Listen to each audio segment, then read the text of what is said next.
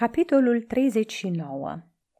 Ursus scotea apă din bazin, trăgând două amfore legate de o frânghie și cântând în surdină un cântec ciudat ligian. Privea la Ligia și Vinicius, care străluceau albi ca două statui printre chiparoșii din grădina lui Linus. Nici o adiere de vânt nu clintea veșmintele lor. Se lăsase înserarea și în umbra vineție ei discutau, ținându-se de mână. Nu ți se poate întâmpla nimic rău, Marcus, că ai părăsit Antium fără știrea împăratului?" întrebă Ligia. Nu, draga mea," răspunse Vinicius. Împăratul a anunțat că se închide pentru două zile cu Terpiros ca să compună noi cântece. Când vine inspirația, nu mai știe de nimeni și de nimic. Și apoi, ce contează împăratul când sunt lângă tine și te pot privi? Mi-era prea dor. În ultimele nopți mă părăsise și somnul. Adesea, când ațipeam, răzbit de oboseală, tresăream, trezindu-mă brusc cu sentimentul că te amenință un pericol. Uneori visam că mi-au fost furați caii de schimb care trebuiau să mă aducă de la Antium la Roma. Am parcurs acum drumul ăsta mai repede decât cel mai rapid curier împărătesc. Nu mai puteam să rezist fără tine. Prea mult te iubesc, draga, scumpa mea. Știam că ai să vii. La rugămintea mea, Ursus a dat de două ori fuga până în Cane să întrebe acasă la tine dacă n-ai venit. Linus râdea de mine și Ursus la fel. Vinicius îi sărută mâna. Se așezară pe o bancă de piatră printre frunzele de viță sălbatică. Rezemându-se umăr de umăr, tăceau, privind asfințitul ale cărui ultime raze se oglindea în ochii lor. Farmecul serii calme puse stăpânire treptat pe ei. Ce liniște e aici și ce minunată e lumea!" spuse Vinicius cu o voce molcomă. Ce seară senină se lasă! Mă simt atât de fericit cum n-am fost niciodată în viață. Spune-mi, Ligia, ce poate însemna asta?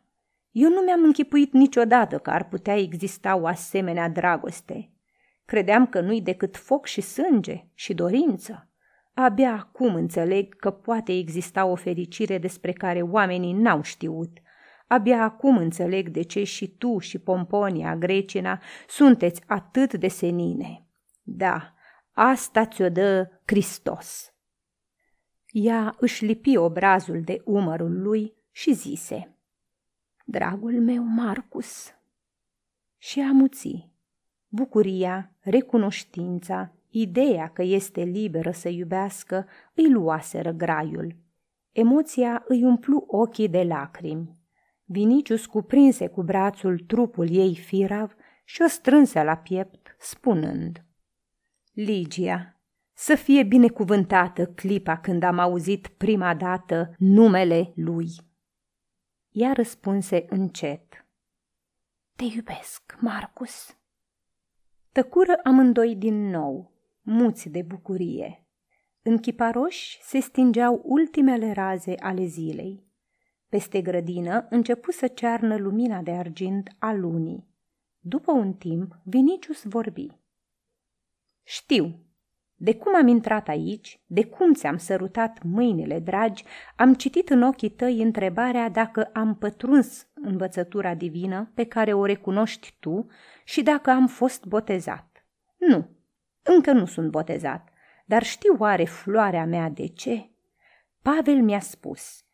Eu te-am convins că Dumnezeu a venit pe lume și s-a lăsat răstignit pentru mântuirea lumii, dar în izvorul binefăcător al Harului să te purifice Petru, primul care a întins mâna asupra ta, primul care te-a binecuvântat. Am vrut, scumpa mea, să asiști și tu la botezul meu și nașă să-mi fie Pomponia.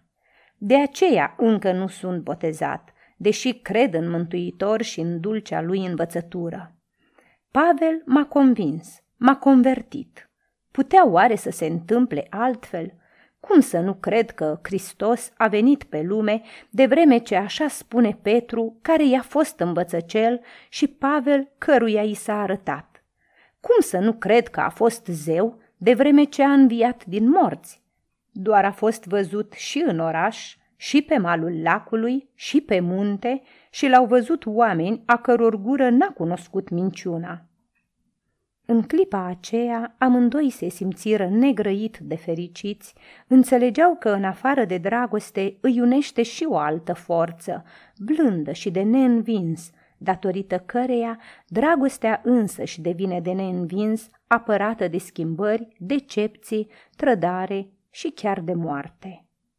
După o vreme, continuă cu o voce șoptită și tremurătoare. Tu vei fi sufletul sufletului meu. Îmi vei fi mai scumpă decât orice pe lume. Inimile noastre vor bate împreună. Una singură ne va fi ruga și una recunoștința față de Hristos. O, draga mea, ce putem să ne dorim mai mult decât să trăim împreună, să cinstim împreună pe un zeu scump și să știm că atunci când va veni moartea, ochii noștri se vor deschide din nou ca după un somn blând la o nouă lumină. Mă mir doar că n-am înțeles asta mai înainte. Și știi la ce mă gândesc uneori? Că acestei învățături nu-i va rezista nimeni. Peste două sau trei sute de ani o va adopta întreaga lume. Oamenii au să uite de Jupiter și n-au să mai fie și alți zei, ci numai Hristos. N-au să mai fie alte temple decât cele creștine.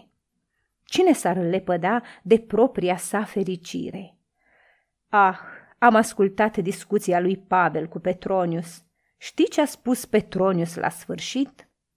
Asta nu-i pentru mine, dar niciun contraargument n-a găsit. Repetă-mi cuvintele lui Pavel, îl rugă Ligia. Era spre seară, la mine. Petronius a început să vorbească ușuratec și să glumească așa cum face el de obicei. Atunci Pavel i-a spus: Cum poți, înțelepte Petronius, să negi că Hristos a existat și a înviat din morți, de vreme ce tu nu erai atunci pe lume, iar Petru și Ioan l-au văzut și eu l-am văzut în drum spre Damasc? Mai întâi dovedește că suntem niște mincinoși și abia pe urmă să respingi mărturiile noastre. Petronius răspunse că nu se gândește să nege. Știe că se petrec multe lucruri de neînțeles pe care le afirmă oameni demni de încredere, însă altceva e să descoperi un nou zeu străin și altceva e să-i adopți învățătura. Nu vreau, a spus el, să cunosc nimic ce ar putea să-mi strice viața și să-mi distrugă frumusețea. Să facem abstracție de adevărul sau neadevărul zeilor noștri. Mi-ajunge că sunt frumoși, că alături de ei ne simțim veseli și putem să trăim fără griji. Atunci Pavel îi răspunse astfel. Respingi învățătura iubirii, dreptății și milei, de teama grijilor vieții, dar gândește-te, Petronius, viața noastră e într-adevăr scutită de griji? Nici tu, nobile patrician, și nimeni dintre cei mai bogați și cei mai puternici nu știe dacă, adormind seara, nu se va trezi cumva condamnat la moarte. Spune-mi însă, dacă împăratul ar recunoaște această învățătură care poruncește iubire și justiție, oare fericirea ta n-ar fi mai sigură? Te temi pentru bucuriile tale. Dar oare atunci viața n-ar fi mai veselă? Iar în ce privește podoabele vieții și frumusețea, dacă ați construit atâtea temple și statui frumoase în cinstea unor zei răi, răzbunători, desfrânați și nedrepți, ce n-ați putea realiza pentru cinstirea unicului zeu al iubirii și al adevărului? Cum poți, deci, Petronius, să spui că învățătura asta strică viața de vreme ce o îndreaptă și de vreme ce tu însuți ai fi de o sută de ori mai fericit și mai sigur dacă ea ar cuprinde lumea, așa cum a cuprins-o puterea voastră romană? Așa a vorbit Pavel, o, Ligia, iar Petronius a spus: Asta nu-i pentru mine, și prefăcându-se somnoros a plecat. Înainte de plecare a mai spus: O prefer pe eunicea mea învățăturii tale, iudeule, însă nu m-aș încumeta să te înfrunt la tribună. Aceasta este o înregistrare cărți audio punct e u. Toate înregistrările cărți audio punct e u sunt din domeniul public. Pentru mai multe informații sau dacă dorești să devii voluntar, vizitează w w w punct cărți audio punct e u.